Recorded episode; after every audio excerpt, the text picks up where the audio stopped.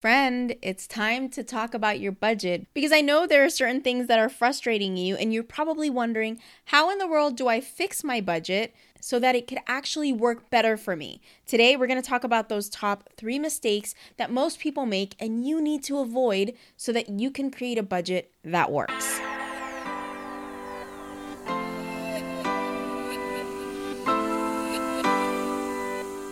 Hey there, and welcome to the Saving Wiz podcast. I'm your host, Gina Zachariah. I'm a wife, mom of two, personal finance educator, and the OG Saving Wiz. I'm here to help you navigate this world of money so you can afford a life you love.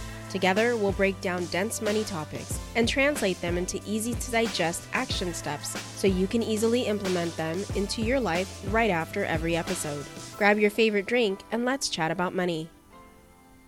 It's no surprise that when you're creating your budget for the first time, there are going to be some mistakes that happen.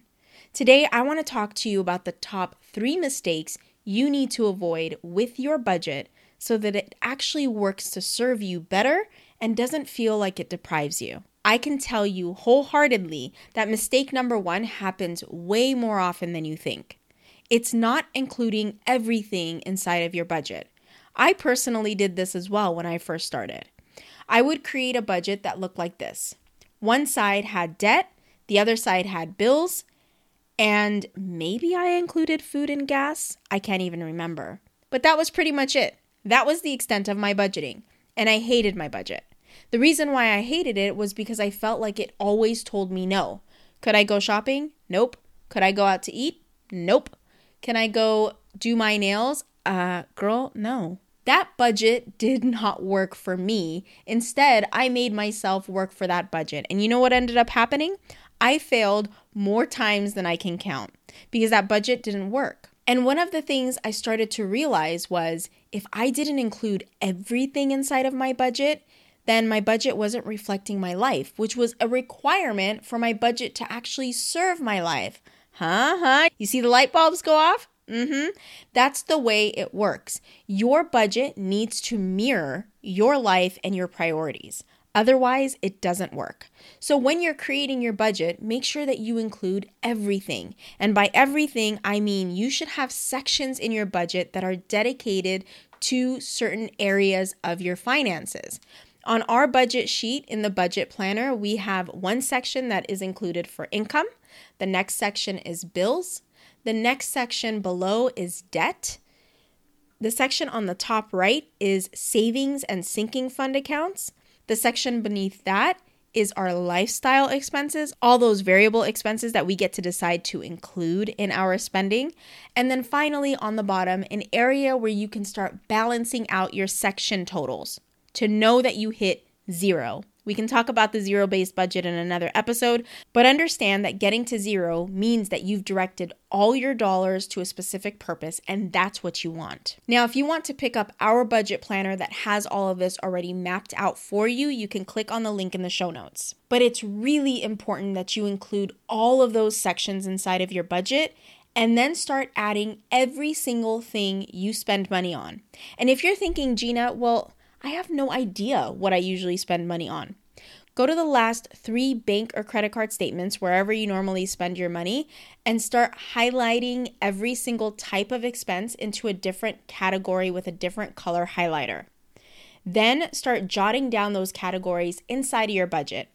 That'll also give you an average total that you can use as a guideline for how much you normally spend in those categories. And then you can start adjusting your budget based on your income level so that you can start moving things around and creating freedom in your budget that you can use to pay off debt, save for a vacation, or anything else that you plan on doing. Number two, there is no buffer. A buffer zone is basically a line item in your lifestyle expense section that allows you to have some discrepancies. So let's say I planned for groceries to be $400 and then inflation just threw that budget out the window and now it's 450. Well, I didn't plan to have it be 450 and I budgeted everything to the dollar, but there's no buffer. So where am I supposed to take this money from? All the other things are needed. That's why a buffer is so critical.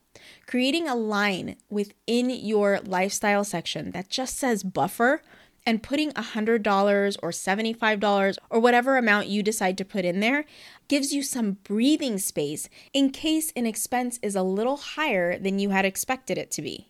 This one thing will give you enough peace of mind knowing that you have enough money to cover in case this happens. It also enhances your chance of success with your budget because you kind of have like a plan B bucket with a little bit of money in there so that you can move things around if you need to.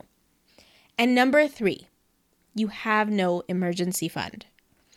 I know you think emergency fund is probably something completely separate from your budget. We personally put an emergency fund as a sinking fund inside of our savings section. This emergency fund is something that I create as a bill in my mind. So every single month when we get paid, we put a certain amount into that emergency fund. That way, when unexpected things happen, which my friend, it's inevitable that they will, I have money set aside for that. It's not going to affect the rest of my budget. And I'll tell you this when we first started budgeting, this was something that used to make our budget fail almost always. We'd be doing so well, and every single month something would come up and take money out of a category that we weren't expecting. Every time we thought we were doing well, something would come up and we'd be like, okay, we'll try again next month. All right, we'll try again the next month. And it just felt like something was always coming up. That emergency fund is like a bouncer at the door that does not let emergencies completely rattle the rest of your budget. It keeps it where it needs to be in your emergency fund. And that helps you sleep better at night because you're not up thinking about how in the world you're going to cover that unexpected car repair that just happened and you had no plan for it. With your emergency fund, you're covered. And a good rule of thumb is to save at least enough for six months of living expenses. And by living expenses, I mean the bare bones budget things that you would need to survive. That way, if there was an unexpected job loss or something happened where you need to be able to cover even your salary or your bills for the next six months, you have what you need and you don't have that added stress to whatever situation you're currently in. If you're thinking right now that you have so many more questions about how to create a good budget, we do have a budget workshop. You can click on the link in the show notes to learn more about it and join because it has a step by step system to help you create the budget that works best for you and your lifestyle. Until next time, I'll talk to you soon. That's all for today. Thank you so much for tuning in. If you haven't already, make sure to subscribe so you don't miss an episode. And if you leave a review, I'll love you forever. Remember, today is yours, so make it count. I'll see you in the next one. Bye for now.